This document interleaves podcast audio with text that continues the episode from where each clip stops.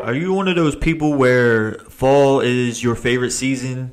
Where you love Halloween, you love the leaves falling off the trees, you love going to the orchard picking apples and picking pumpkins to bring back home to your family and setting, out as decorations and just uh, dressing up your house in the Halloween uh, the Halloween getting in getting into the Halloween mood and the fall season mood. Well, so are we. So right now we have pumpkin spice plant-based protein, all vegan plant-based protein with a pumpkin spice kick to it. So we have that and we also got in brand new DTE, which is the version 2, which is a new formula that Run Everything Labs has put together and has a little bit more caffeine, has a little bit more uh, fat burning properties. So you can go ahead and look into that. And then also we got the REM, the Rest Every Muscle supplement, which actually helps you sleep at night and put you into that REM sleep. So then that way you can wake up feeling good, feeling recovered, and being ready to just take on your day. You know, because you should always have good days, no matter no matter what. So go to stnutrition.com, and if you want to save some money, type in fall 10, F A L L, and the number 10, and you can actually save 10% on your order. And you know, just to help you out a little bit. So try that pumpkin spice. Let me know how you like it.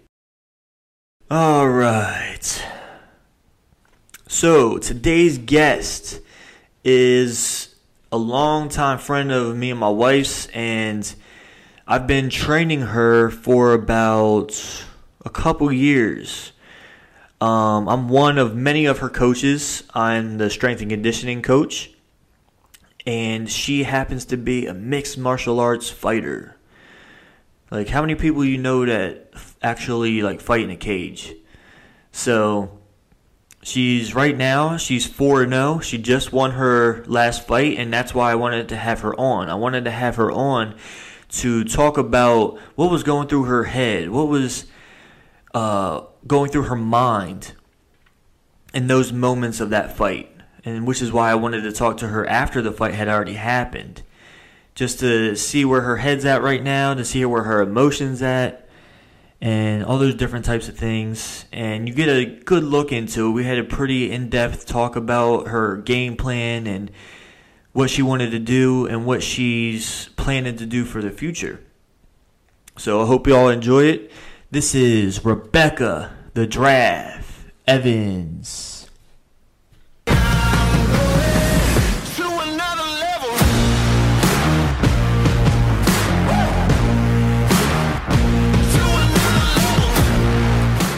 So, how you feel? Like I just ate a bunch of candy because yeah. I did.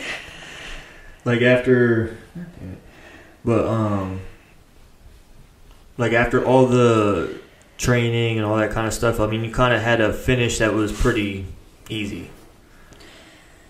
You know what I mean? Easier than your other ones, I would say. You know what I mean? Because you definitely had all three rounds. Like it wasn't like a question. I wouldn't say easy. I would say dominant. Yeah, yeah. I mean, I because it, I mean, it, if it was easy, I would, I would. It, would be almost like I wasn't needing to try, but I was trying. Like she, she brought it. Yeah. She took a lot of the, lot more damage than I thought she would take. Right. Um, that's for sure. And she stuck with it. And I mean, was she trying to do a bunch of stuff at the end? I wouldn't say so. So I would call it dominant instead of easy. I think that would be a better way to describe that win, especially with how the scorecards played it out. Right. So because one judge originally scored it all three rounds 10-8. Right. Which is why I want if I you know my thought is if I wasn't going to get some sort of a knockout or submission or whatever the finish was that a 10-8 round all three rounds is the way that I need to go in there. Because we go in and we the mindset is, and the mindset that we've trained is to go in and only one person is leaving the cage. And that was my mindset heading in there is I don't I don't want a knockout. I want a killer. Because you have to have that kill instinct. Mm-hmm. to just be nonstop aggressive the entire time. Right. So I prefer dominant over saying it was an easy win. It was an easy win, I would have finished it. Right. You know what I mean? So yeah, that's how that's how I feel with that. Yeah. You know, it's and I think what made it so much more dominant is I didn't underestimate her one bit. Mm-hmm. You know, we trained every part of that game from the stand up to the grappling to the you know wrestling escapes, um, working all those different aspects in it. And had we not have done that, that after in the first round, there was that headbutt that ended up we collided and went to the ground. Oh, is Had- that what it was? I thought you tripped or something. no, no, it was a headbutt. look- It was, it was a headbutt, and I, I didn't realize it during the fight. It was just as soon as it went to the ground, I got to work because that's what we trained. Right. And someone at work um, Monday morning was like, "Yeah, I saw that headbutt." And, you know, I was really worried about it. I was like, "What do you mean a headbutt?" I'm like, "What headbutt?" So FloCombat had the um, the replay of the fight up already, so I watched it right before before lunchtime because I wanted to watch it before I showed any of my coworkers, just so I could get my initial look at it and start because I know I would be critiquing it, you know, because I'm never satisfied with how my fights go, no matter what. And if I ever am, that's that's when I'm done. Um, and they actually did the commentary on it, and they go, "Oh, uh, you know, the accidental headbutt," and it absolutely was. It was absolutely accidental. And I had to replay it a couple of times. and what happened was, it looked like we had been striking. Both of us didn't have quite a good base, and she stumbled, went in her forehead because of our height difference. Her forehead went into my chin, Oh, okay. which is where I was like, "Man, she must have landed something good because my chin hurt. It never bruised up, but it, like it felt bruised." And from there, the momentum going down, she landed on top, and then she started going work from from mount, which is something that we saw in her other her last fight. That she got on top of the girl, would either take this high mount or she would pin the girl one of the girl's arms with her leg. So she only had you know basically one hand to to protect herself with. So that was an exact scenario that we drilled countless times and i was able to get back up there she started to work the elbows but i was able to cover up properly get myself out get myself back into a good standing position and get back into striking it was all from that accidental headbutt. Um, but that yeah, that was one of the things that we we drilled a lot of was that mount escape to either completely roll her over. What I ended up doing was being able to use half of a, a mount escape that we had been practicing, tied in with the wrestling I've been working on, and get myself back up to my feet. So which, which point in um? Cause I can't remember if it was like in the second or third round, where like she literally looked like she was running from you. So is there a point in the fight where you're like, oh shit, I'm dominant. Like this is mine. You First know? round. First Fir- round. First round. So in the first round, um, the initial start to it um, going out, we traded a couple punches, but I know I landed a heavy shot, and that's when she started backing up and I started going in. And the referee started to warn her. And what referees will do in MMA Is that the one that knocked her down? no. Oh, okay. No, that was actually later in the first round. Okay. So I would say probably within the first uh, 20, 30 seconds was when I was able to land a couple of good clean shots that started backing her up. Um, and the ref had said, what a referee will do in MMA will they'll say they'll call your corner color and tell you to defend. So she was blue corner. She said blue defend, blue defend. And he repeated it twice. Now, from my experience in Pennsylvania with with the way that they run with the amateurs, is they warn you twice, and if the referee feels like you haven't, you know, begun to fight back or put yourself in a better position, they will then step in and it would be ruled a, a technical knockout mm-hmm. by referee stoppage. In Virginia, what it seems like what they'll do is if it goes beyond the two and say you you move out of the way, you somehow defend, you strike back or whatever, it's almost like it resets itself. Where in Right, Pennsylvania it wouldn't do that. So once I heard the referee say blue defend on that on that second one, that's when I started going in on her. Yeah. And I heard it her she I guess she was able to step out and move away from the back of the cage. And then he called it a couple more times And so I realized, and we were prepared for this. We had seen um, a couple of fights down in Virginia, and they do tend to let them go a little bit longer. Yeah. So that was definitely in our mind that we knew, you know, you don't stop until the referee either steps in front of you. Always be prepared to go the full length. Right. Um, that's always been one of our things. Is no matter what, like, don't get yourself so hyped up that oh yeah, the referee's going to come in and stop. But you have to just be at this even, even level playing the whole time Yeah. so that you're not getting yourself too emotional and you're on this whole like roller coaster. You just want to stay nice and even the whole time. That's something that we trained. Um, and it was it was in the first round she started running. The second round I felt a lot of that because I think we had some more striking, and that's why she ended up trying to pin me to the cage low, Right. where I was able to still throw a lot of strikes to her head. Excuse me. So it didn't necessarily put her in a great position, but it allowed her to kind of tuck her head a little bit, where it still maybe it didn't make her look very active, which is why at the end of the third round, the referee stopped it and reset us. Um, that and she kept grabbing the cage. Right. So that was something that the ref yelled at her quite a few times in towards the end of the first round, a lot in the second, and then by the third, I think he was just over it. And That's why I took a point. that's why he took a point. But at the end of the third round, he just stopped calling it and he kept he would start swatting her Yeah, hand away from the. like, and I saw that at the end of the third round, he was just smacking her hand, smacking her hand the whole time. Mm-hmm. Because even in my head, I was like, in the first or second round, I can't remember when. He, I was like, when is he going to take this point? Because usually they'll they'll stop the fight Yeah. and they'll walk around. But I think he realized at that point I had won, so it didn't really make a difference Yeah. but he's still gonna take the point just to because if you watch the the replay video towards the end of the third round he looks at the woman who's the head of the commission and like like i'm gonna take the point. So after the uh, third round had ended he grabbed her right away. In my head i didn't realize he was taking the point. I thought i was like oh cool they have the decision ready. So i almost started walking forward but then i saw that he was taking around to each of the each of the judges and saying you know take deduct the one point. So Yeah.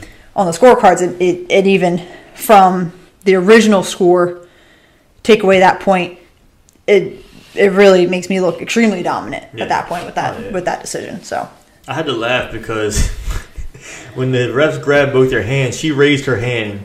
Like I'm like, what? You really thought you had a chance? Sean, Sean had pointed that out too before I had rewatched it. He goes, that ma- that made him laugh as well. Oh yeah, I was dying. He was like, I don't know what she was thinking. Me either. But- Maybe she just saw it on UFC or something. like Like, I mean, so there's certain ways that you can.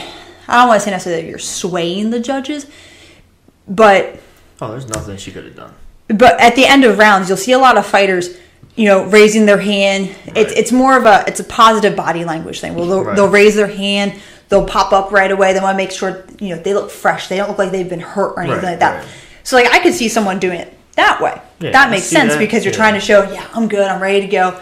And a lot of times, if a judge hadn't yet written down their score for that that particular round, they might go, okay, so maybe they didn't get hurt as much as I thought. Mm-hmm. Little little ways to, to to sway judges or referees and things like that but to do it at the end like that there was there and there was no doubt in my mind that I had won that fight. Yeah.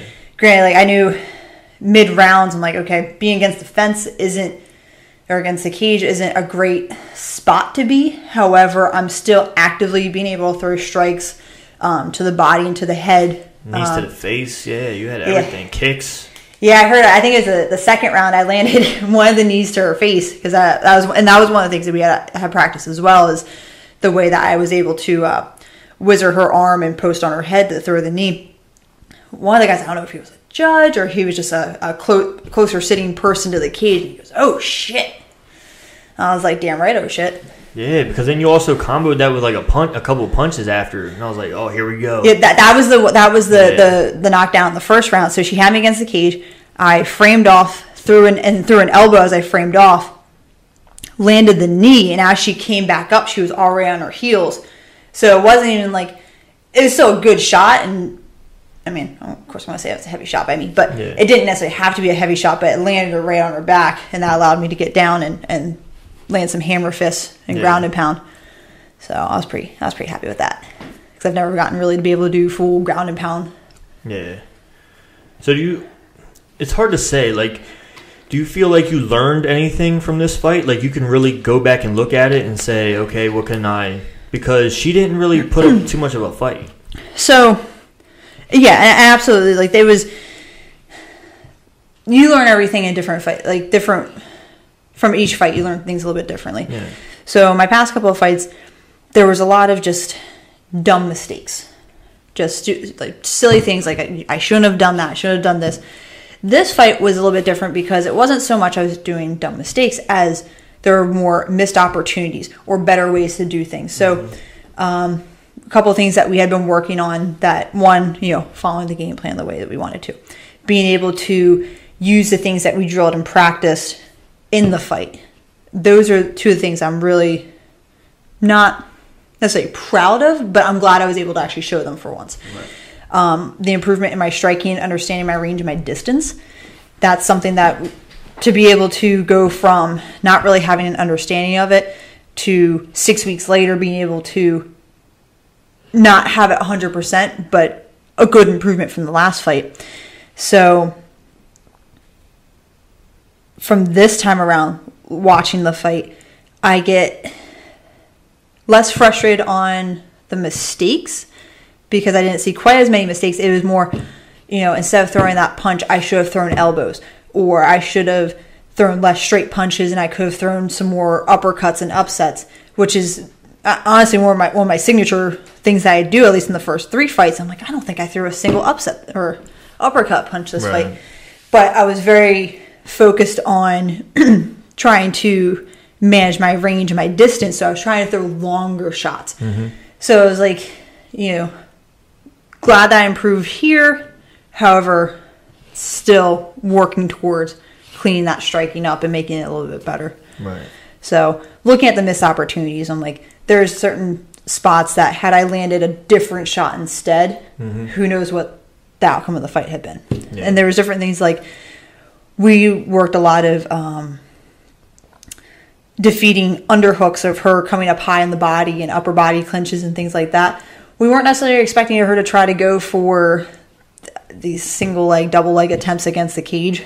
Um, so while I wasn't super active against the cage, it was still, I'm not saying super active, but it wasn't as exciting to see Yeah. working off the cage. Right. Um, but it was a a smart move to do because had you know I tried to do something to really force my way out, that could have ended with me getting taken down, which would look poor in my favor. Versus being able to use the cage, hold myself there, and be able to still actively throw the strikes. So looking at more of those those opportunities is what we'll continue to work on.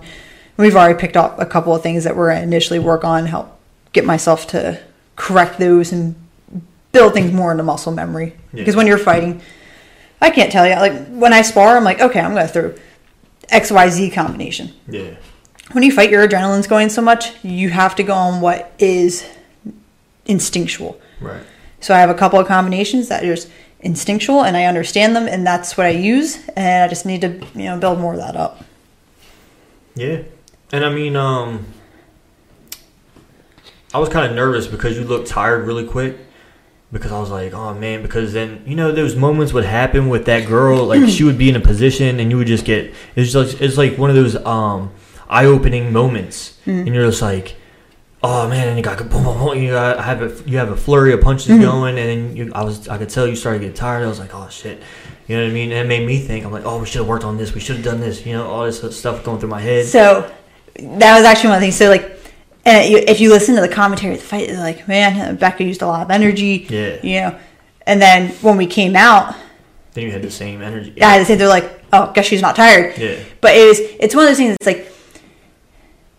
I definitely felt significantly stronger, and that is hundred percent you. I've, I've that is the strongest I've felt in any fight, just in general. I felt my my conditioning mm-hmm. was just on another level. What got me a little bit was because I heard the ref go blue defend, blue defend. Ah, right. It's like it's like I've worked I worked the sprints with my running and stuff like that, but I didn't necessarily work sprints with my arms. Right. Which that's more of me needing to do some more bag work, Mm-hmm. which last fight camp, which didn't turn out to fight, um, just because we had some changes in the schedule and stuff like that. I did a lot of bag work for that Right. because I was trying to build up more of the muscle memory of different combinations. However, for me to fit time in for that bag work means waking up another morning at 4 a.m. when I've gone to bed at 10 30, 11 o'clock at night. So Right, yeah. throughout camp, I'm like, I'm not doing as much bag work as I would like, but I know I need my sleep. Right. So it was it was a it was a catch twenty two. Um, I wish I could have gotten more bag work in because I think that would have probably helped. But at the same time, I was also significantly less tired and fatigued for the whole camp as a whole, and I felt really good Right. which I think was changing up my nutrition a little bit along with getting more sleep because Yeah. when I don't get sleep, I'm the crankiest person in the world. Everyone it, is. It, Oh, it, it, it doesn't matter how hungry I am, it's how tired I am. Right. So, one of my goals um, going forward is to fit in some more of that bag work. And, and you do it just like you do sprints on a treadmill. You keep that constant, you know, whatever combination you're working on. And then 15, 20 seconds, you just let it go. Right. And you have to build up that, the same kind of fast twitch muscle as you would with your legs as you do with your mm-hmm. arms. Um, because that was something that Sean and I were talking about. You know, I was like, you know, like my arms were tired. I'm like, the rest of me didn't feel tired. Right. So it was like it wasn't so much that it really stopped the entire performance of the fight, but yeah, like coming out of that first round because I was like, oh, okay, the ref's gonna step in here. Yeah. Let's let it go. Right. So like I can keep a constant pressure. That's that's one thing, but being able to kind of do that sprint with your arms and you know let your hands go, it does take a lot out of you, especially when you have the adrenaline behind you and And also, No. since those last couple of fights, it seems like you've been standing up a lot more. You yeah, what I and mean? like, so that and that was one of the things like, with this fight that we wanted to work on was my problem is you know I have every intention of you know wanting to throw a kick or wanting to strike or wanting to do this or that. However, it's like I don't have breaks, Mhm. so I like I come out. It's like I come out too fast and too heavy, Right. or not heavy enough. Excuse me. So I end up so close that like yeah, I land a strike or two, but then immediately I'm clinching. Like if you watch my third fight, it's all in the clinch, Right. which that took a lot of energy out of me just because of you know controlling and really having to use that strength against her. Dominant control the whole time, but not a lot of actual striking. So with this fight, we worked. That was one of the things that we really worked on was how do I stop myself from how how do I teach myself to you know have some breaks to go out so that when I get out there I'm not falling into her. Right. So this this was able to show some more striking, and it's been hard. It's hard for me to you know go out and be like, oh yeah, I'm going to do a takedown, I'm going to do this or that, because I'm so much taller than all the other girls. Mm-hmm. For me to say change levels and you know do a leg takedown on someone, that's me having to basically squat down. I don't know, nearly a foot Yeah. because most of the girls I'm fighting are three to four inches shorter than me. Right. So I have to one get three to four get onto their level and then drop another say six you know just another six inches or so that I can go after their legs. So it depends on what the person is, and a lot of the girls I've actually been fighting. I was thinking about it. I'm like, they all come from jujitsu schools. hmm So, you know, when we're game playing, I'm looking at it like, okay, well, I'm not afraid of their their, their grappling abilities because we're all you know roughly on the same level as far as you know um, belt levels and ranks. But I know my my striking was more of my strength against Right. them. So it you know. And who knows? Maybe the next fight, the girl's gonna be more of a striker, and we're gonna end up grappling more. Right. You know, it all depends on what's gonna make a smart game plan. hmm So, And do you know who's like? Do they have someone in mind for you, or Not yet. Um, you know, we talked to them after the fight. They definitely were interested in bringing me back on for Cowboy Fight Series 4, which is December 21st down in Sterling, Virginia. So, right now we're going with most likely, hopefully, you know, we're on the card. Um, but ultimately, it depends on do we get how, you know, do we get an opponent? Because I know that even they have a huge reach with being able to bring in fighters, you know, as far as Hawaii, like they have a lot of connections and Right. You know, which is the great thing about them is that they're super professional and they make me feel like you know they make you feel like a superstar as an amateur fighter because they make sure that you get taken care of and they're very transparent with everything and they're great with getting back to you. But with my record and my weight class, it's just it's kind of it's hard because a lot of girls now there's a lot of girls at 115, a lot of girls at 125 once you get up to the I don't call us bigger girls, but the 135ers are a little bit harder because you end up having a lot of girls who either cut down a lot to make 135, or you have some girls who probably more naturally a 125er Right. going up in weight. And that's where I end up. A lot of the girls I fought have probably been actually. I think the first girl I fought has dropped down to 125 since our fight because for their height, it just makes more sense. Right, yeah. Which is where I've always been able to kind of dominate because I am tall and whatnot. So I'm hoping that as we enter November, I'll get a name. Um, I know they're getting ready for their Muay Thai series at the end of the month. So I think they're going to focus on that before matching up a bunch of people um, right off the bat. I know they have their four men's title fights. So I'm hoping you know, get an opponent and who knows from there. So where I'll be on, on that card. But fingers are crossed. Yeah. I think they have enough time to find someone. Because it's also harder with girls. The closer to a, a date or event that you get to, the less likely you're going to be able to find a girl that can cut down to the weight or whatever. Because girls, one, we have a hard time cutting weight because we naturally carry more body fat. Mm-hmm. And two, finding a female fighter is hard to begin with, let alone find one at a specific weight, one with a record that is, you know, fair and matched and all that. So, Yeah. because I mean, we've been doing this for. I've been training for six years, actively trying to get fights for the past, I'd say about four, and we went from first fight almost waited a whole year before getting a second fight, and then third fight was about nine months after that, and then this fourth fight was nine months after that. So, Right, yeah. and it was actually the first time we've ever been able to fight twice in a calendar year. Yeah. So that was that was a big thing for me. I'm like, man, this is awesome. I'm fighting twice in 2019. Hopefully, a third in December. So I think they have enough time to find someone, or at least be like, hey, you know, we need you at this weight by this time.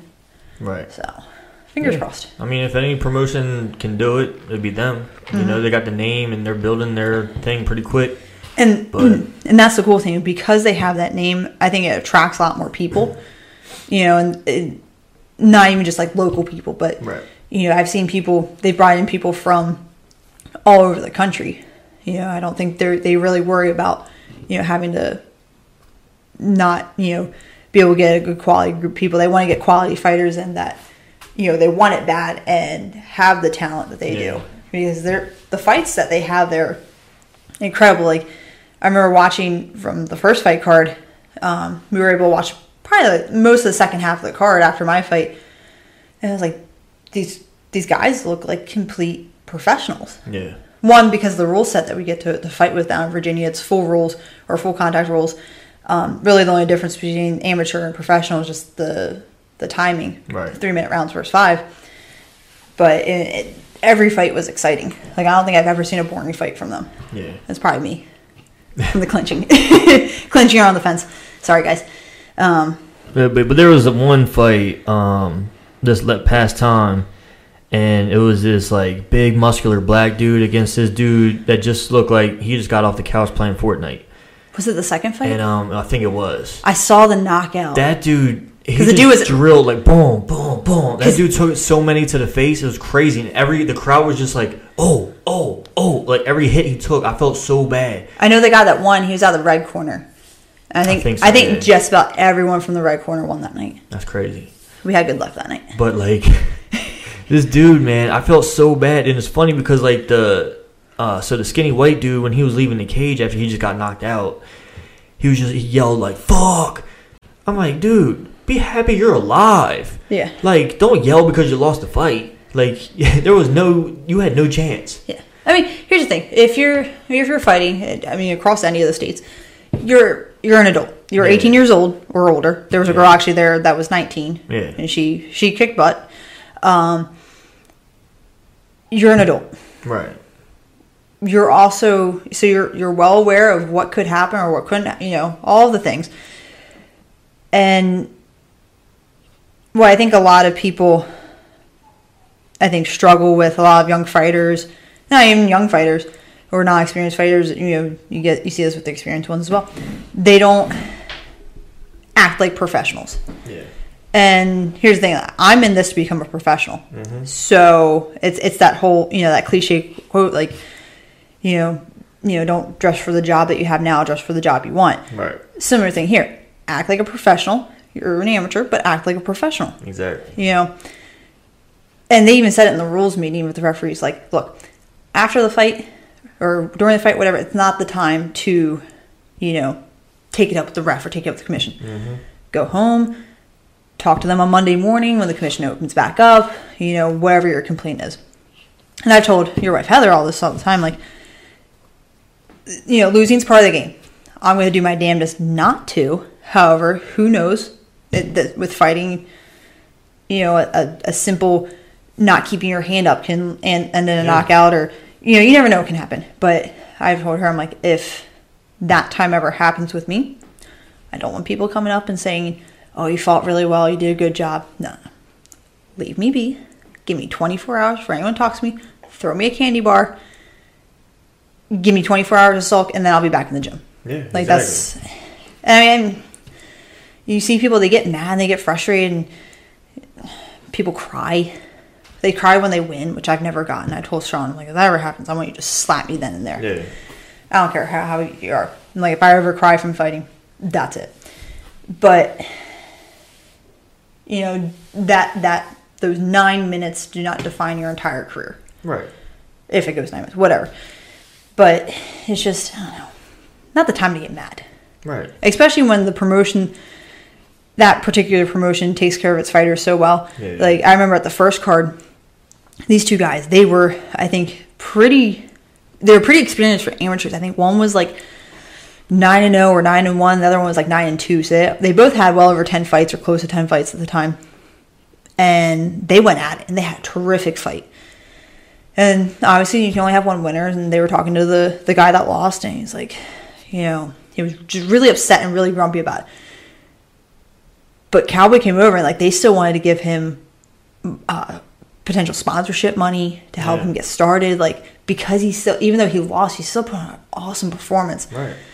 and um, I thought that was really really cool. That even though you know you you know it's a fight, someone's going to lose, but because you still put on a great performance, like the promotion's still willing to take care of you afterwards. Exactly. And I think that's what it's all about. Yeah, and it's not about the yelling and jumping on the cage and like you know like Don't get me started with that. yeah, I mean exactly. I mean that's my same thing. You know, you're not especially as amateurs, you're not trying to sell a fight. Like Sorry. after you win, after you win, act like you won. Not, not- don't act like an idiot. You're not You McGregor. know? Exactly. And I Everyone mean, thinks- even, even if you are a professional, don't. I mean, I'm not a fan of him personally. Right. I don't like the way he conducts himself because I know it's completely fake. right, right. Um, and I just, I don't know. For me, I'm going to be myself. I'm actually, I, I was thinking about this, like watching, rewatching the fight and watching um, my walkout and and everything. Um, Sean was teasing me. He's like, I like the energy that you had before the fight because I was kind of just bouncing around at the beginning of my walkout Yeah. song, and I'm like, I feel things. Like that's just, Yeah, I you go by what you feel. I am more me in the cage than any other time. Yeah. Because it's only you in there. Exactly. So I think I think fighting shows so much about someone's character because you can find out how quickly you can break someone, yeah. or how tough someone is, or how unwilling they are to break. Right. And I, I'll, I'm telling you, I don't think I can really talk smack on anyone. I'm too.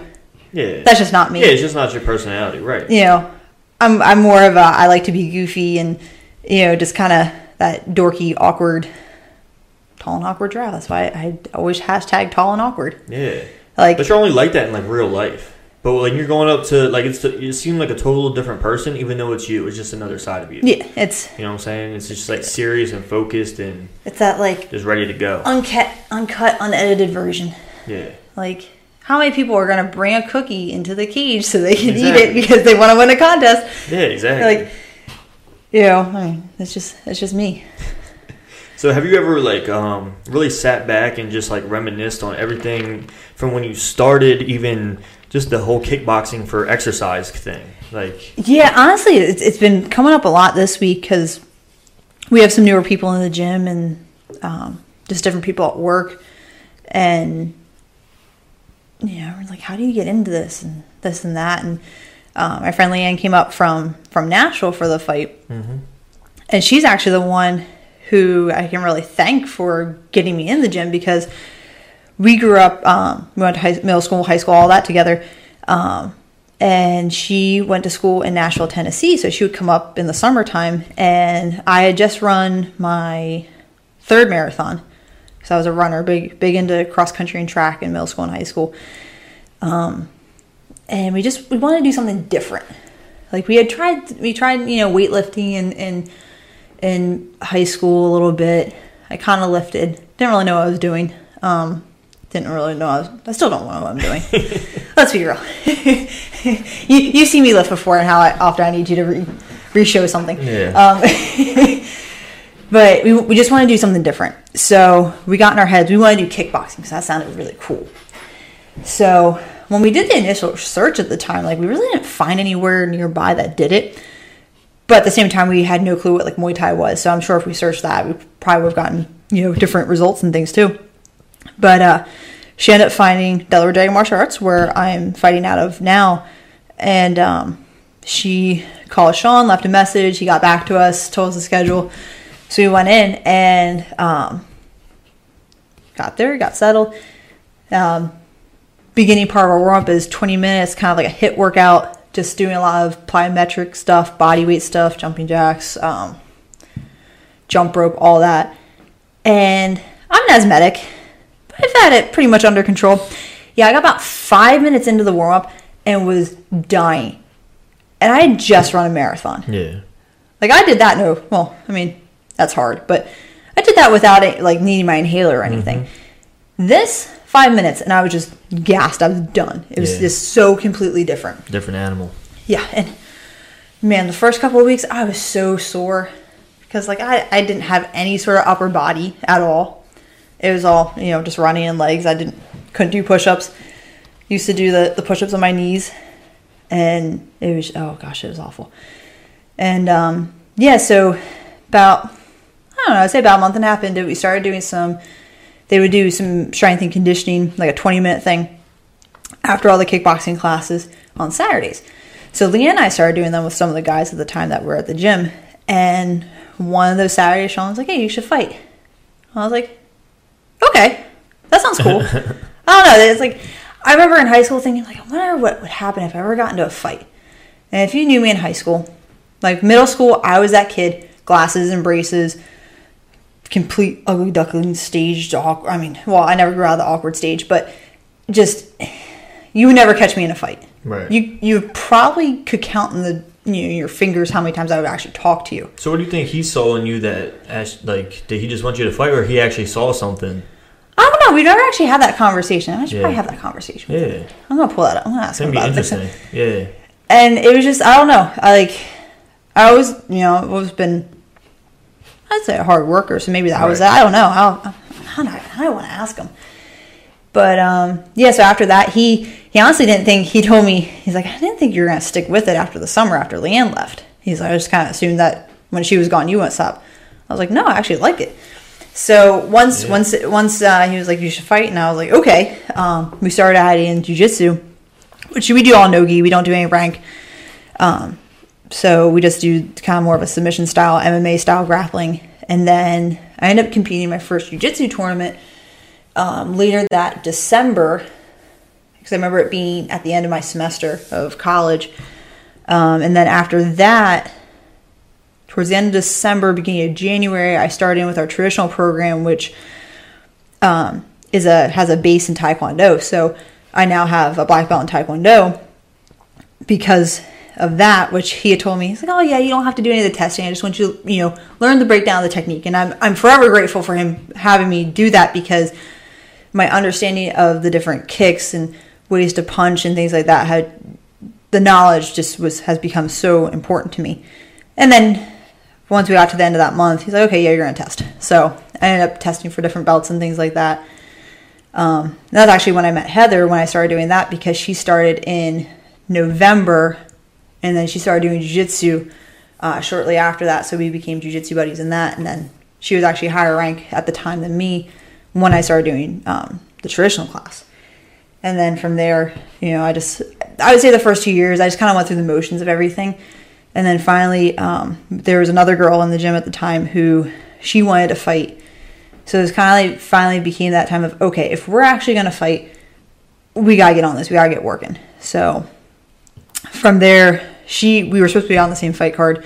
Uh, my opponent pulled the beginning of many many girls dropping out on me, um, and then from there I finally that was that fight was supposed to be in February. The girl pulled out honestly a couple days after we got matched, um, and then I got scheduled to fight in April. We were just talking about this earlier today.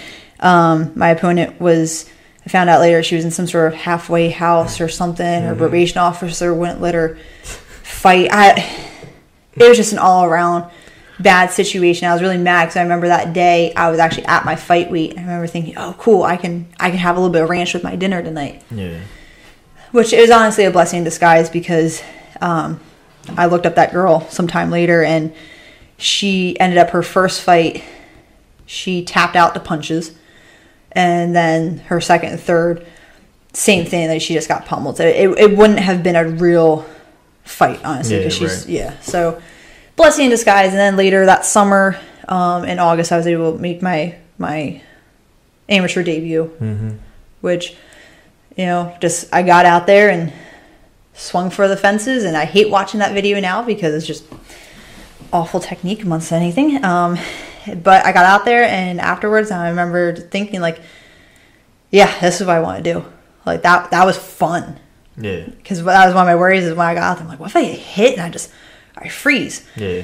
But nice thing is working with a bunch of guys. Guys, even when they're going easy, they still hit hard. And Right. I remember she threw that first punch and it landed right on the mouth, and I was like, oh, okay, this is okay. We can go. And I fought that mostly with my hands down, and just What's it- the it- hardest hit you ever got? Like, Like that someone hit you with? like rocked with. Yeah. Because I remember, was it your last? Not this past one, but the one before that, where it made a loud noise. Probably the, like, and I was like, oh no! It was like right when it, like right when the fight started. that was the second fight. the second fight. And that was partially because so we had watched the girl in every single one of her fights.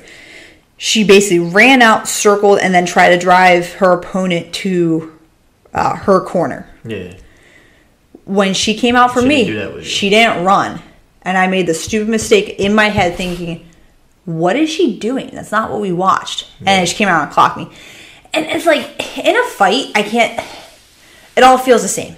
Like, I don't like, it was a heavy shot, but it's like, it's, it's different. It's different in, in, in the moment. Right. All that adrenaline going and stuff like that, you know. Like, I don't feel like I'm ever, like, hurt, like, And you don't feel it until after. Oh yeah, you don't feel it after. After my first fight, man, I felt like I got hit by a truck. Yeah. It, it that hurt. Um, I, I don't know, like probably sparring, but it's not even like a hit to the head that hurts. Right. I say the worst is like if you get Nose. no, that honestly like That always makes me tear up. it, it does for the first couple times, and you get used to it. Like I remember the first time Sean had me spar. Um, I remember the kid he hit me like right in the nose, and like I teared up right away. But it's like you get over that, like you get used to it. Yeah. So you get hit in the nose now. It's like oh okay, keep your hands up. But wait till the time someone breaks something in your face. Shh. You Bad juju. No, I if that happens, that happens. I mean, there's times I definitely heard like crunches and stuff, but I would say the worst is when like you catch your shin on something, Mm. and like I'm still like because I, I I'm still newer, like I'm still conditioning my shins and things like that. Yeah. Like catching catching shin to shin or like knee to shin, that's what hurts Ugh. because that's just like a I don't know. This is I hate when I just hit my bone. shin on like a table or something. See, that doesn't bother me now. Like I've, I've gotten to the point now where like there's certain spots Yeah. on my shin it doesn't hurt as bad. Right. Especially on my left leg, like whatever it is about my left leg, like I can throw harder shin to shin, or like we have a bag that's filled with sand to help you Yeah. condition. I throw better on my left leg, but the right there's a couple times I catch and it's like oh. But I'd have to say probably about three weeks before the fight, um, we were working some, we were practicing, you know, how to come out for the rounds and things like that, and I had been throwing my combination and stepping off to my right and throwing with my left leg. Well, one of the things we practice is don't become predictable. So I came out and I threw the combination backwards. So I stepped with my left or cut my corner with my left and threw with my right. My partner did, I didn't say this to my partner because I wanted to, you know, not be predictable. He ended up turning into me and I caught right between um right on the the top of my foot lower part of my shin nice soft joint part Yeah. i caught his elbow there that hurt that's probably been the worst in a probably in training because that swelled up right away, and that was a good golf ball size swelling there. Like I couldn't. It took a while for me to fully be able to extend my foot up and down and things like that. And even right now, like it's still a little bit bruised. Like it's it's definitely like a bone bruise. Like I hit like I don't know if I hit on bone or hit on tendon or what. Like I was I was um, feeling it today, and it's like it's it's still bruised, and that's been five weeks now. So I was, I was worried about that for the fight, but I I figure, I'm like, well, if I throw a lot of kicks, you know, I'm not gonna feel it then. I'll feel it afterwards. I'll be I'll live. Yeah. But my concern was just that first week of getting that swelling to go down. I didn't throw kicks on that leg for at least a week. You know what? It was cool. Uh, it wasn't. I, I don't think I ever saw it in other fights, but in this past one, I saw a couple people that we none of us knew come up to like take a photo with you. You know, and I mean the guy. the guy was pretty. He, seemed weird. Um, I think he had a beer in his hand, so I can. yeah, he seemed I, a little weird, but I can inference some other things there. But what really impacted me was seeing that little girl. that was the You know what I mean? cutest. That was the cutest. So what? Uh, like, how do you feel you're impacting like young girls? Not just to fight, but now like women are being more independent and protecting themselves and knowing what to do and all that all that kind of stuff. Like, because I'm very strong about like if I had a daughter. I want to make sure she knows everything to do, so she don't need a man in her life. If she wants one, she you wants don't need one. no man. But she don't need a man to do anything. you know what I mean? Because I hate when women talk that way. Yeah. You know, so No, like so. I am an assistant instructor at my school, and, and one my head coach and our head instructor and owner is he does some um, military contracting if he's away. Like I run the school and stuff. Um, there's a lot of reasons why I fight, so I can't really give like one particular reason. But one of those reasons are my kids. You know, the kid, the stu- my students I teach, I call them my, they're my kids. Um, and I had a couple of them. I've always had at least one of them at each fight. Um, I had a group of them there this past fight, and if you listen to the fight video, you, you hear me go, "Go Miss Becca, go Miss Becca." I just it, it, it made me tear up when I when I actually heard it on the on the replay.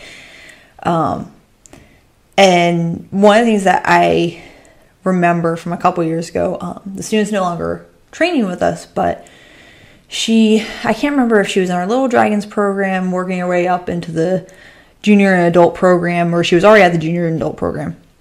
But she was having some like motivation, you know, issues. And one of the things that she told her dad was, and from what she saw, because at the time Sean's other instructor was a male um, black belt, Sean was a black belt. Uh, a couple of the other kids who were black belt were, were all boys. And she goes, Girls don't get black belts. mm, And when they told us that, I was like, man, like, I gotta get my black. I gotta, you know, sure, like, we, yes, absolutely can. yeah, But and it wasn't even so much like, because Sean's very much like, he, you know, it's not like he, he, you know, tells the girls they don't get black belts or anything like that, but that was just what she had observed, is all the current people at the school were boys right. and they that have black belts. And that that has always stayed with me. That is one of the things that always stayed with me.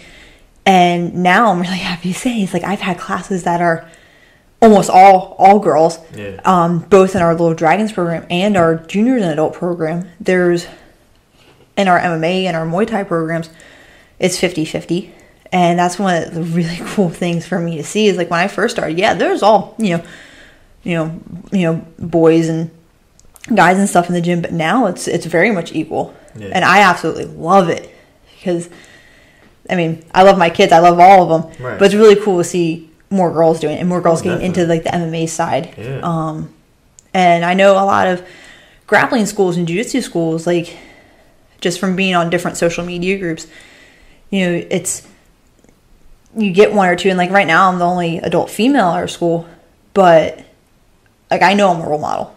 Like like no matter what like and i always conduct myself with them in mind. Right. 100% you know i didn't necessarily be like oh yeah i want to be a role model like i have to be this but it was assumed with the position like when i became an instructor when i became a leader in the school like you're a role model Right. and i remember even um, there was a uh, women's jiu-jitsu camp i did um, the first one that they held a couple years ago a lot of the girls were like we've never even seen a female black belt before. And this is in jiu-jitsu. I'm a black belt in, in taekwondo.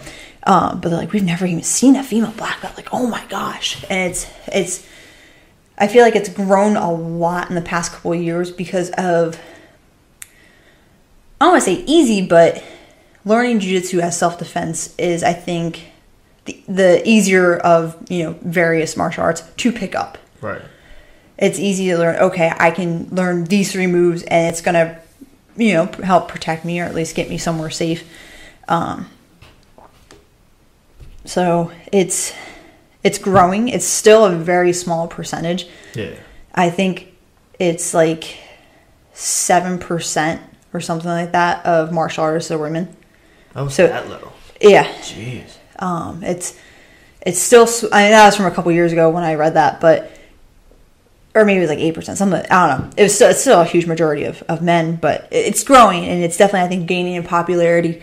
Um, and I'm I'm glad to be there. And I think a lot of you know having women in places like the UFC and that you know those female champions being household names and being respected. You know having some of these women have you know better striking than men and things like that. I think that that's played a great deal. Like mm-hmm. Ronda Rousey, she is what she is. I'm not a huge fan of her. I think she attempted to be a good role model, but Yeah. she also had that kind of same star power that McGregor does, where Right. she was good at kind of starting things even if they weren't there. I think her mentality just wasn't there. Like her her strength of mind just wasn't there because she hasn't lost. Yeah, and that's used to losing. You know? yeah, and that was definitely that was definitely the reason why she never bounced back. Yeah. but I 100% you know, what she did for for women fighters, female fighters. Oh, like she she she made it like, hey, we're here and we're here to stay. Yeah. 100%. How she conducted herself against her opponents, not 100% Right. fan of. You know, you you know, you do you. That's not me. Right. But you know, I think that definitely drove a lot more women to be like, oh, well, she can do it. I can do it. Looks like Amanda Nunes isn't a big talker. No, Was she starting out? I don't think she was. I don't, I don't Before she so. got good. I don't think so. Because she just came out of nowhere. She did. You know, and then all of a sudden she, she she quietly people out. yeah she quietly rose through the ranks and you know she's, she's a monster.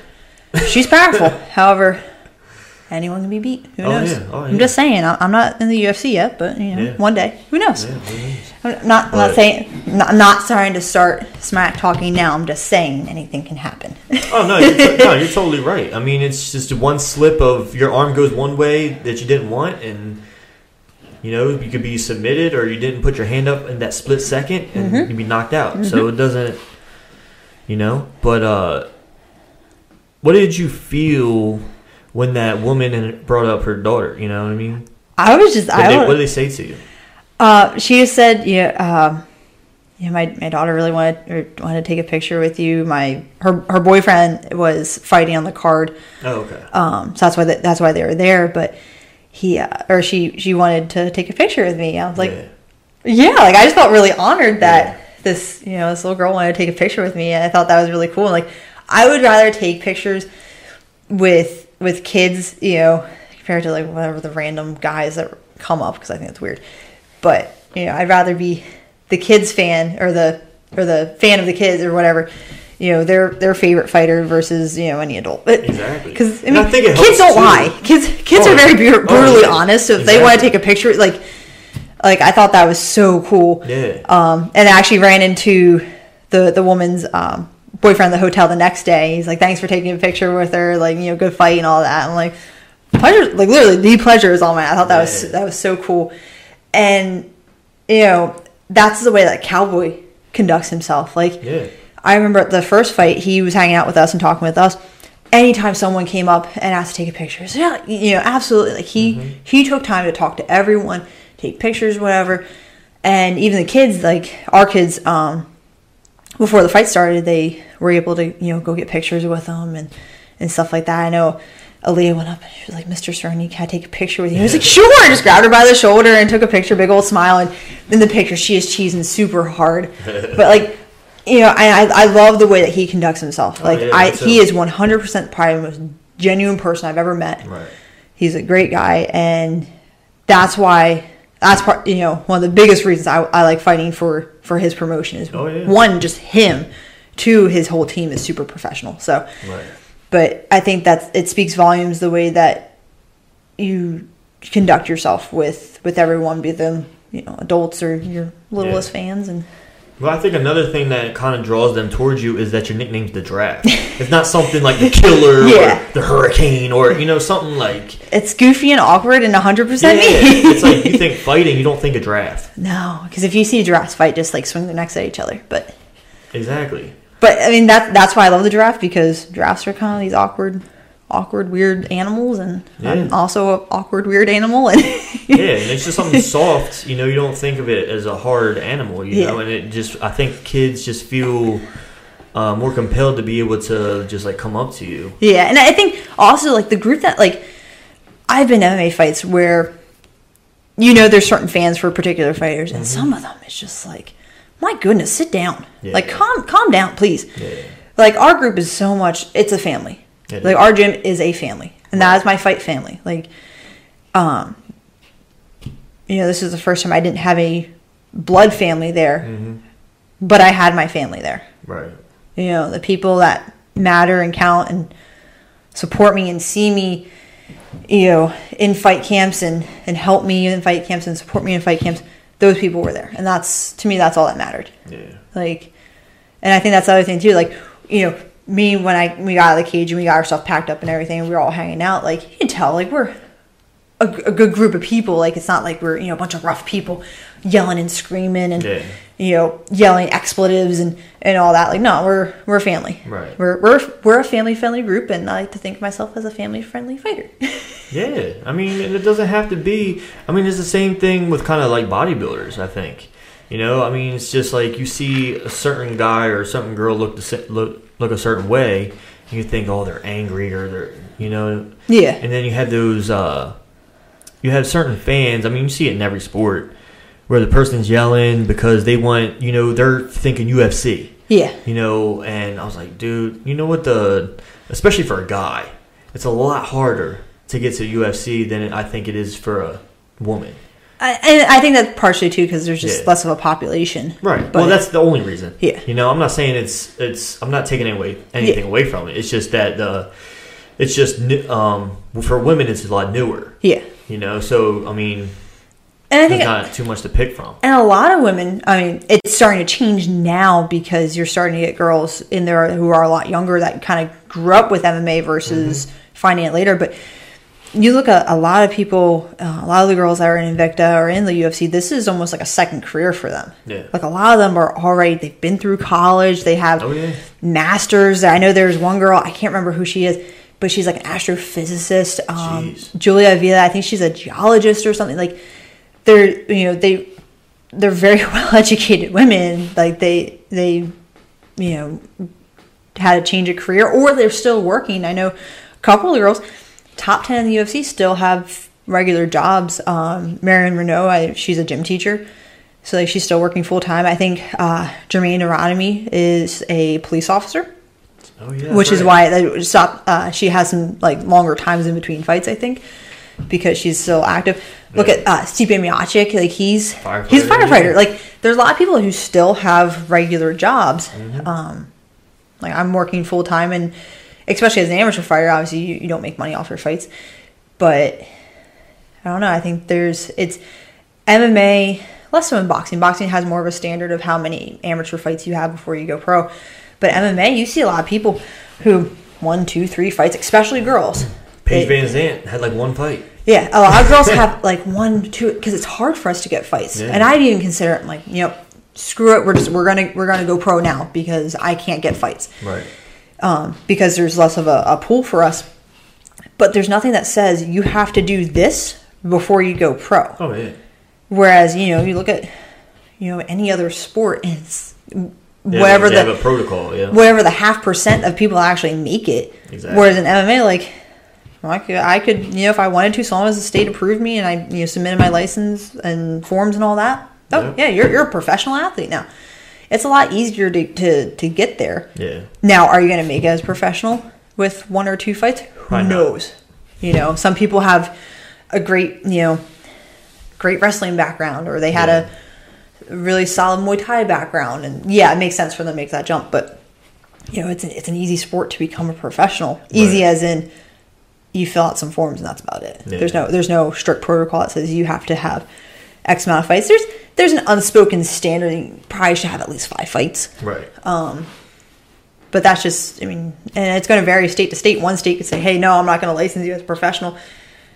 You go, you know, across the border to another state, and oh, yeah, sure, you get licensed in that state. So yeah, exactly. they don't always talk to each other. Yeah.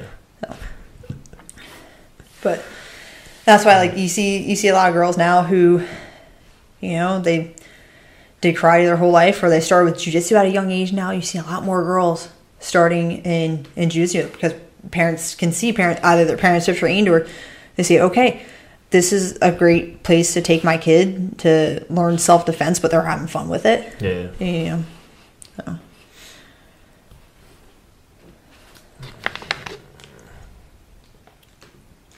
But I'm super proud of of seeing so many more girls getting into it. Even if they're if they're my karate kids or if they're the kids that do MMA with me, like I think all martial arts are just it's such a positive environment to put your kids in because a lot of sports they're not going to really learn from whereas in martial arts there's so much perseverance and obviously it goes from gym to gym or school or academy whatever you want to call it of Right. how easy it is for them to go through ranks like i know for us like you you earn your your rank we don't hand out belts you don't pay for belts like we would never do that Yeah. because that's just not us. Because we're here to teach you. If you don't prepare for it, you know you're not going to pass. So there's so much to learn with martial arts Right. across the board: Muay Thai, Jiu Jitsu, karate, Krav Maga, um, you know, you name it. Judo. Speaking of pro fighters, Oh, a girl Hope Chase. our girl won last night. I saw. I thought that. it was tonight. no, thought it was Invicta. last night. Invicta usually Fridays.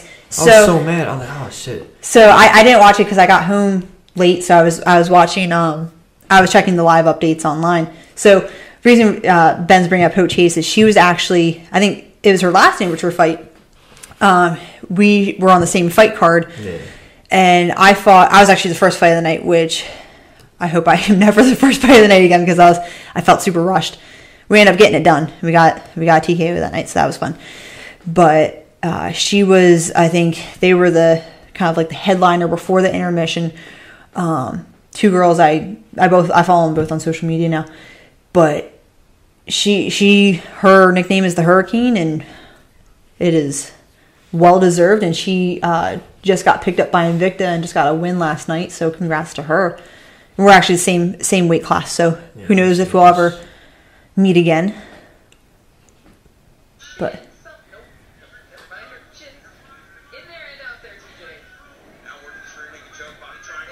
that girl tapped really quick too. This is See- why they call her Hurricane. That's one of them.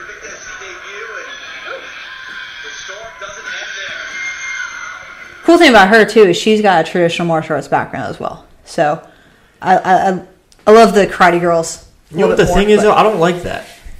What the the show off at the end or karate? No. Don't hate on karate. no, no, no. I don't. The- um, I like the thing at the end because you think you're. She thinks she's being nice by doing the handshake after she just won. it's respectful. But then she does that. I think that I don't know. I'm on the I'm on the fence about that because it's it's half kind of like trying to make it like a signature thing, but we were actually Yeah. talking about that. But yeah, I'm not. I know. I understand what she's trying to do, but you wouldn't do that if you lost. No, You know what I mean? So I think That's it's just true. being a poor sport when you win. yeah. I mean, like I said, to each their own. That's not my thing. I'll. Yeah. I don't ever foresee myself climbing up on a cage one because I don't think I'll ever be able to kind of do a muscle up to get up there because I've seen people fail and it's really funny when they Oh, fail. that's but embarrassing. because I don't want I don't want to attempt and, and not get up there. Right. but I don't know. The I think the win is enough. I don't. I think you you enjoy the win. There's no need to showboat afterwards, especially because like you get a finish. Like you, especially with uh, submissions. Submissions are purely you just made that person break. Yeah. You made them break mentally. Like he pretty much gave up. Like especially if you watching it, she has a great anaconda lock. She sets up the naked choke. She you know she's slowly sinking in, and once she's got set, the girl tapped immediately. Yeah. So I don't know how she got there. I saw some pictures of her laying some good ground and pound on top of the girl's guard. So I don't know if she knocked her down. That's how it got down. That If was she took her down. round. Yeah, it was it was early in the I think relatively early in the first round. So she's watching her past fight, um, the car that we were on. She she's a girl that knows how to blitz. Yeah. Like she comes out heavy, and she comes out strong. So I think I mean, she's, she's, very she's aggressive. She's very muscular. oh yeah, she looked great She's at weigh-ins. Jeez. So she absolutely looked great at weigh-ins. She looked Was strong. you that told me like she just does she go to a gym or she just trains with her family or something? Um, her traditional martial arts, I think, is owned. It's a family-owned thing. Yeah. Um, because I know, I think her parents were both in the corner the last time, or at least dad was in the corner from the amateur fight. I don't know about this time. Um, but her sister fights as well. Her sister fights the weight class below. But I think she goes somewhere else as far as like grappling, because I want to say she wrestles. She definitely have that wrestler build. Um, but I think the traditional martial arts side, I think that's because I think her was it White Viper that what the back of what Rashford says. Um, I think they're out towards like the Pittsburgh area or Ohio area. But yeah, I think it's I want to say that's family owned, or at least the family's heavily involved in it. Yeah. But I mean, I mean, give me first round finish, good for her. Yeah, I mean, ever since I saw her fight that one time, like she's had my eye. Watching her at weigh-ins, she has intense weigh-ins. Yeah, she's Like she, like, like I think I have a pretty good weigh-in, like stare down, but she's Yeah, she's got on she- another level. She scares me. No, like I said, she, we're we're the same weight class, so who knows? I, Yeah, in my head, because because my weight class is relatively you know small with how many girls are actually at that weight. Like, I feel like at some point you just you end up gonna fight everyone, Yeah. especially in this area. There's not a lot of us. This just came out that Conor McGregor is charged with assault. Again. he punched that dude. That, that's The older that dude? dude didn't even move. No, like yeah, and that goes back to you know. Here's the thing: once you put yourself in the spotlight, you have to conduct yourself like there's a camera on you at all times because there, especially someone like him, there's always a camera on you. But people argue that's why he's doing it. What's surprised? I mean, he threw a, a, a Because he's gonna he'll get off with that. You know what I'm saying? He's not gonna go to jail or something. Well, I mean, look at he threw a, owe money. He threw a handcart into a bus, bus, and yeah. didn't really. What's her name? Rose Namajunas is still like shooken up by that. Yeah. Well, he he got glass in someone's eye. I think it was um. Oh shoot, what's his name? Um, I can think of his Instagram handle. He actually trains out at Jackson's. Um, he's a flyweight guy. but like he got glass in his eye. Hmm. I think a couple other people like they got cuts and stuff because I remember the shuffling on that card afterwards. Like they, like they had to redo a lot of that card because you know half the people on that bus got hurt. It's ridiculous. I don't. Because a lot of that stuff he does, I just think it's pre-planned. It wouldn't surprise me. Because how else are you gonna stay relevant? Relevant when you don't fight. He's not gonna fight. no. People always think, "Oh, I'm not fighting unless I fight Conor." You're not. He's not gonna fight. He makes too much money to fight. Why? He'll Why fight- put your body through that when you don't have to? exactly. He, he'll, he'll fight if he needs money. I see that. Yeah, but he don't need. No, he's not gonna need money for a while. No.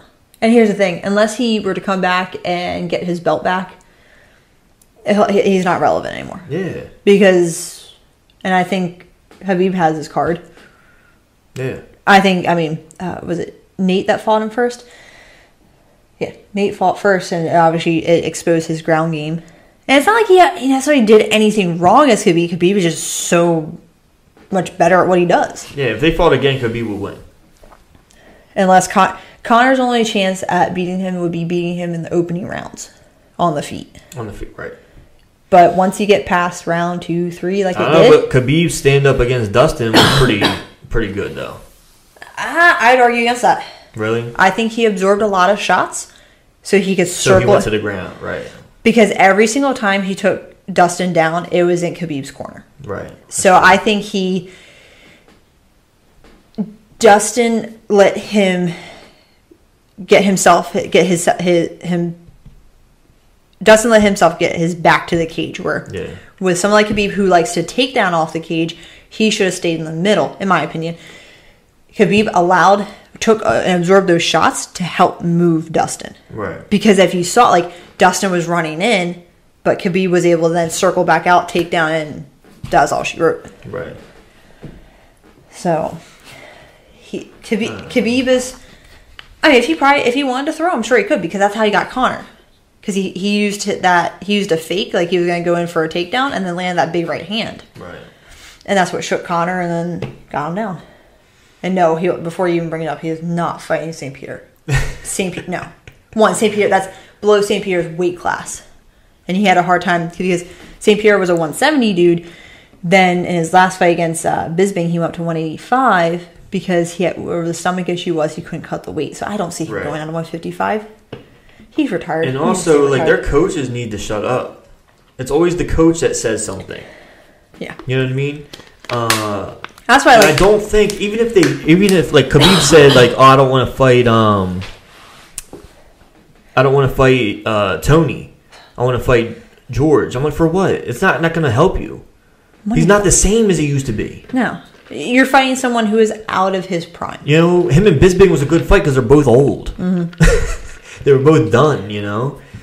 Uh but Khabib I mean it wouldn't even be the same as he was in his prime and that's always going to be the talk It, it's just it's to get those names and saying that you beat so and so. yeah It was Yeah, like- I mean it's dumb Holly. fight Tony that's going to be a good one it, it's like the thing with Holly, like or not Holly, um, with Rousey. Holly beat Rousey. Mhm. Rousey was done. Right. Like Holly destroyed her and just mentally just it was that was it. So to bring her back and feed her to Nunes was fair. I mean, Nunes was going to win that fight. yeah Nunes probably couldn't have thrown a punch and probably would still won that fight because Yeah. Rousey just she was done. Holly destroyed that. But it's all about you know picking up another person's name. Like I beat so and so. Yeah, you beat them late in their career when they were already done, not at their prime. Yeah, exactly, and that's always going to be the talk of like any sports show that's out there, or the, any MMA show that talks about it. Yeah, you see that a lot. It's not going to help you out, you know. I mean, you see the same thing in boxing too, Yeah, because a lot of boxers they'll you know they'll retire and then they'll come back and then you know yeah. You Oh, they they beat- so, but they weren't in their prime. or, Exactly. You know. how how fair a fight and like unless you're unless you're fighting someone at their prime and you beat like it just Yeah, exactly. But and then getting off fighting, I got two that aren't like fighting. This just happened and it pissed me off. oh cool. We're gonna talk about animals now. My favorite things. Yeah, it's not a draft. fighting, though. fighting, food, and puppies.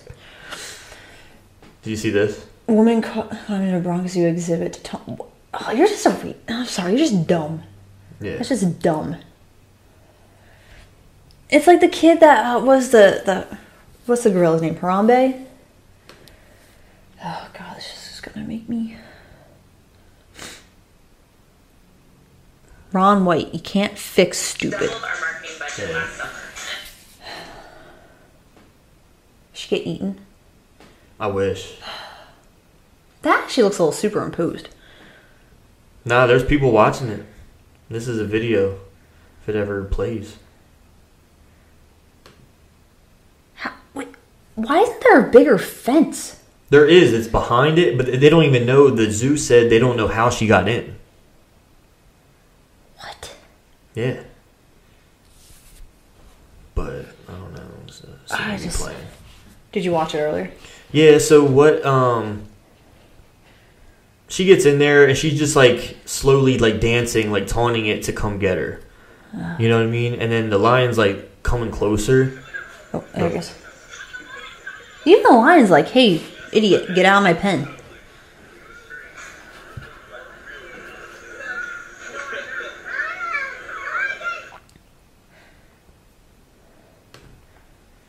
Let's see.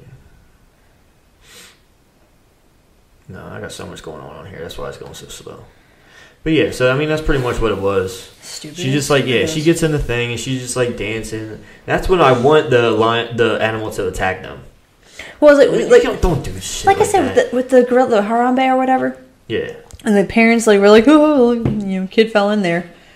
Like, sorry. Sometimes it's you know, oh no, I, I completely agree. You know, because you gotta you have to understand that we're in there when you're in their space. You just took up their territory. Like they're they're instinctual. Like, Right. They may be captive, but they're not domesticated by any means. Like they're Right. you're you're in their space. Right. It's not like they don't play by our rules. no. You have You're- to remember that they're a different food now. species. Yeah, you're food. You're something I want to eat. Like watch watch cats. They she's pretty thick, so she's got a lot of meat on her. so They're he's probably like- take a big bite Uh, you know, the he's like and looking at. his teeth with her hair. He's like, ooh, you know you're not supposed to be in here, but I'm gonna eat you. I don't know, stupid, stupid as stupid does, and I think there's a lot, You not enough common sense in the I world. I feel bad because there was a um a while back there was a young girl who was doing like a uh, internship at a zoo. And she went out, and I guess she left one of the doors open to the lion. And the lion came out and Uh. attacked her and just mauled her to death. And that was her passion. That she loved animals and all that kind of stuff, and that happened to her. But then this stupid lady, you know, Complacency kills. oh, Complacency is just stupidity. It's like the one time you want something to happen like that, it doesn't. I, I hope she enjoyed her 30 seconds of fame. yeah, like what does that even? What's, what's the point? Man, people are dumb. I don't know. And I thought this was funny. So a Florida burglar. It's always in Florida. home. It's always safe. Florida man. They, I feel bad because they um my uh my cousin and my aunt my uncle they just moved from Florida to Mm-hmm. Georgia, and uh at my cousin's school he just started high school they call him Florida man because he. Poor kid. I was like, damn. You just gotta run with it and be positive about Yeah, it. But everything happens. Make light of it. Well, I feel like Florida's like one of those weird like southern states where like you get into Florida and it's like you're backing up in like in New York or something because it's just Right. you get all the old people that go down there and retire down there. Then you have the people who are in the boonies and the Everglades, and then it's just an odd mix of people. But it's funny because it says he bro- he broke into this person's house to make himself breakfast, and he tells the person to go back to sleep. And it says alcohol may have been involved. I don't think May. I think you can just scratch that out and was involved. Yeah, alcohol and like he was maybe high. But it was funny because um I saw that. yeah. Yeah. And I saw that 19 year old Marine. Oh yeah, he was drunk. What? Mm. An unlocked rear door. Oh yeah. But uh that happened to my grandparents one time. They live in a trailer park, right? And I don't know if they had their door locked or not. And it was kind of like dinner time where the sun was going down. It wasn't completely dark yet. And uh, my grandmother was watching TV, and this dude walks in, sits down in my uh, pop up's chair, and just started watching TV with her. Didn't say anything, just started watching TV. And she's like looking at him. And then she yells for my papa. I'm like, Norm. he's like, Hey, what are you doing in here? And they, he's like, Hey, sorry, man. Like, and then he just left. I was like, That's the weirdest thing. I'm a simple person. I just sometimes I don't get people. Yeah, I mean, the things that cause something like that, I just I never understand it. Lock your doors, people. And also, That's crazy. You know what's crazy? My brother. Well, I'm not gonna tell anyone where they live. However, like they're they don't keep valuables in the house. Like that's not not them. Unless Right. I mean outside of their animals, but they they won't always lock their doors and stuff. Like I said, like they don't keep cash in the house. They don't keep anything expensive. Like so, there's one time I went over to the house and the the storm door was was closed, but the front door was open. Right. I didn't think anything of it because I, I think I have a key to their house, but I've honestly never used it, so I couldn't tell you which one it was. So, anyways, I go in the house. I, you know, grabbed what I went there for, and I left. And my brother texts me like, he's like, "You left the door open." I was like, "No, I didn't." I'm like, "The door was like that when I when I went in there. I assumed you left it like that because you guys never lock your door." But it was his um, it was his fiance's daughter. She she walked out of the house behind him and just didn't close it. Oh. But I'm like, to me, like, I walked in. I'm like, okay, whatever. It's they don't, they don't lock the door anyways. I'm like, what difference does it make? Well, it's like one time I came home from work one night, and um, I opened the door, and Heather's key was still in the door. Oh, I do that in my office all the time. I was like, "What the hell?" I was like, "I don't know," but uh, It's no, like everywhere I go, I lock my doors and stuff. Yeah, I mean that's how I am, and like even like my bedroom door, I lock that stuff all the time too, unless Yeah. the dog's in there. But I used to do that a lot at work because I I work out while I'm at work during my lunch break, and I have my lunch box, I have my backpack, I have my purse. I'm basically a pack mule when I walk in there. So a lot of times I'll turn the key. Yeah. But now we got these fancy new like little like card swipe things like you see in hotels. Right. So now we just flash our badge in front of it and it opens up. Oh yeah, that makes it easy. And it's also been funny because not everyone had they've like slowly gone around this week and changed all the locks on the door, so not everyone had a badge yet. So I've been keeping my door closed just to. I wish they had that for houses. I'm sure you can do that. Really? Yeah, because my I I think, think that'd be more secure than. well Nest makes key. one because my friend Leanne, she would always forget her keys inside. However, she Ah. never forgot her phone. Right. So, use yep. So they had this the little thing on the doorknob, and it was like a little box over top of it, and she would flash her. Um, I guess she had like an app or something with it, but she would just put her phone in front of it and it would. Ah. Yeah, because her husband was like, "You keep leaving your keys in here," so Yeah, I don't like the key thing. It's like they gotta make something new with that. yeah, just got a little. Nest makes it because it was like the same. the whole thing with Nest is people they've been so broken into like so easily. Yeah. Well, I mean, once you involve technology, someone's gonna find a way to hack it. Like, Yeah, yeah, yeah. like when I was teaching um, in the high, in, actually it was my own high school.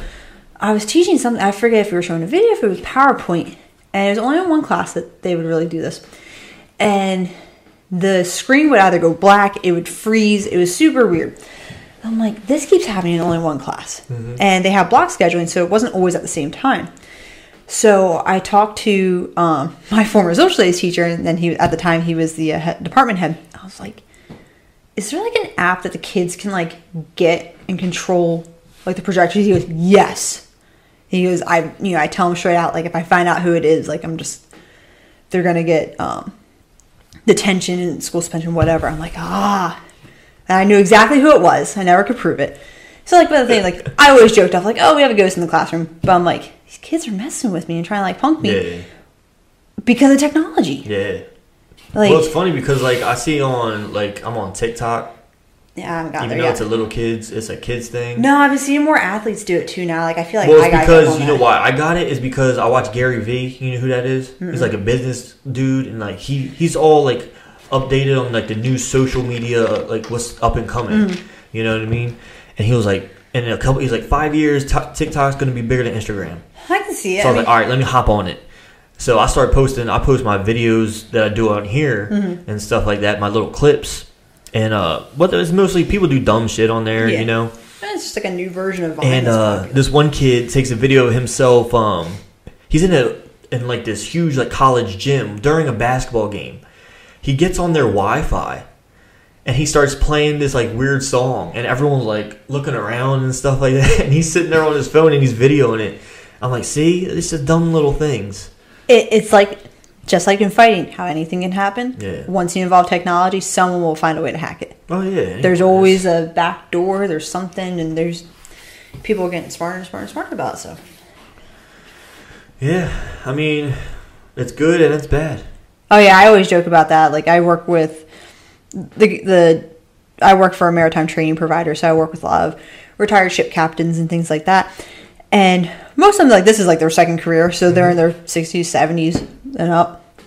And I always joke with them like, because you know, working with different technology is, you know, it's a blessing and a curse because it's like one, you have to keep yourself up to date with all this technology, and then Yeah. once you get competent in it, then they're coming out with something new Yep. and it's always fun like with them like they navigate by the stars and they can sail these huge ships and then we get working on Can't something with no they can, they're, they're, they're not that bad but it's just like you know the way that technology has built and built Oh, and built yeah. and built it's like keeping them on top of it and keep myself on top of it like i don't have tiktok i don't i don't know i barely use my twitter yeah. i need to get better at that social media stuff but Yeah, Like- I mean it's tough too when you're trying when you're in something and you have to promote yourself, uh, and all that. just keep it stuff, you keeping know, up with the cool kids. Like my nieces and stuff, they say stuff. I'm like, what are you talking about? Yeah. Heather and I talk about it all the time. I'm like, ask your nephews what this means because I don't, I don't know what these kids are talking about. Well, all they're doing, Trying to keep myself relevant. but all they're really doing is kind of bringing back what was already there. Yeah. There, there's nothing really new. No. You know what I mean? Except for like little dances or certain words. There's dances to every song now. Like I can't people dance just to begin all with. you gotta do is make stuff up. Yeah. That's all you do is just make stuff up and it looks stupid. Someone will say, "Oh, that looks stupid," but you, it could be it could go viral or something. You know what I mean? Hey, what was the uh what that Drake song? The In My Feelings challenge where people were like jumping out of the cars and dancing? Oh, the Kiki. Yeah, that Yeah, one. yeah, Yeah, yeah. which I the the uh uh what's his name? He was the one of the Power Rangers. I don't know. J- uh Jason David Frank, Jason Frank David, whatever his name is. Him and his daughter did. oh, is that did that? he play, yeah, he did. The, he was the Green Ranger. Yeah, he was green Yeah, and yeah, silver or green and white. Green and white. Yeah, Yeah, he did a pretty funny one. yeah, a lot of that stuff. But I told Larry, I'm like, if I win by knockout, I want you to do one of these dances. he's, he'd he'd probably be like, uh, "Wait till my movie's done." Yeah. I can't wait to watch that movie. Oh, See me either. That should be funny. But, but yeah, that's it. And I'm glad you got to be on finally. I know. I've been, I was waiting all week. I was gonna text Heather, and I was like, then you texted me. I'm like, oh, I've been waiting all week for you to mention it. Well, I wanted to wait for after like a fight. You Yeah. know what I mean? Yeah. Um, either before it or after. I was like, I'll wait till after. After. You know, because a lot of people do it before, and I'm like, I want to hear what they think after. Oh, we'll do Yeah. a post Christmas one. So hopefully, do- fingers crossed. So next time you'll have a bell, and then you'll be pro. Like it'll be all good. and thank you for coming on. yeah, my pleasure.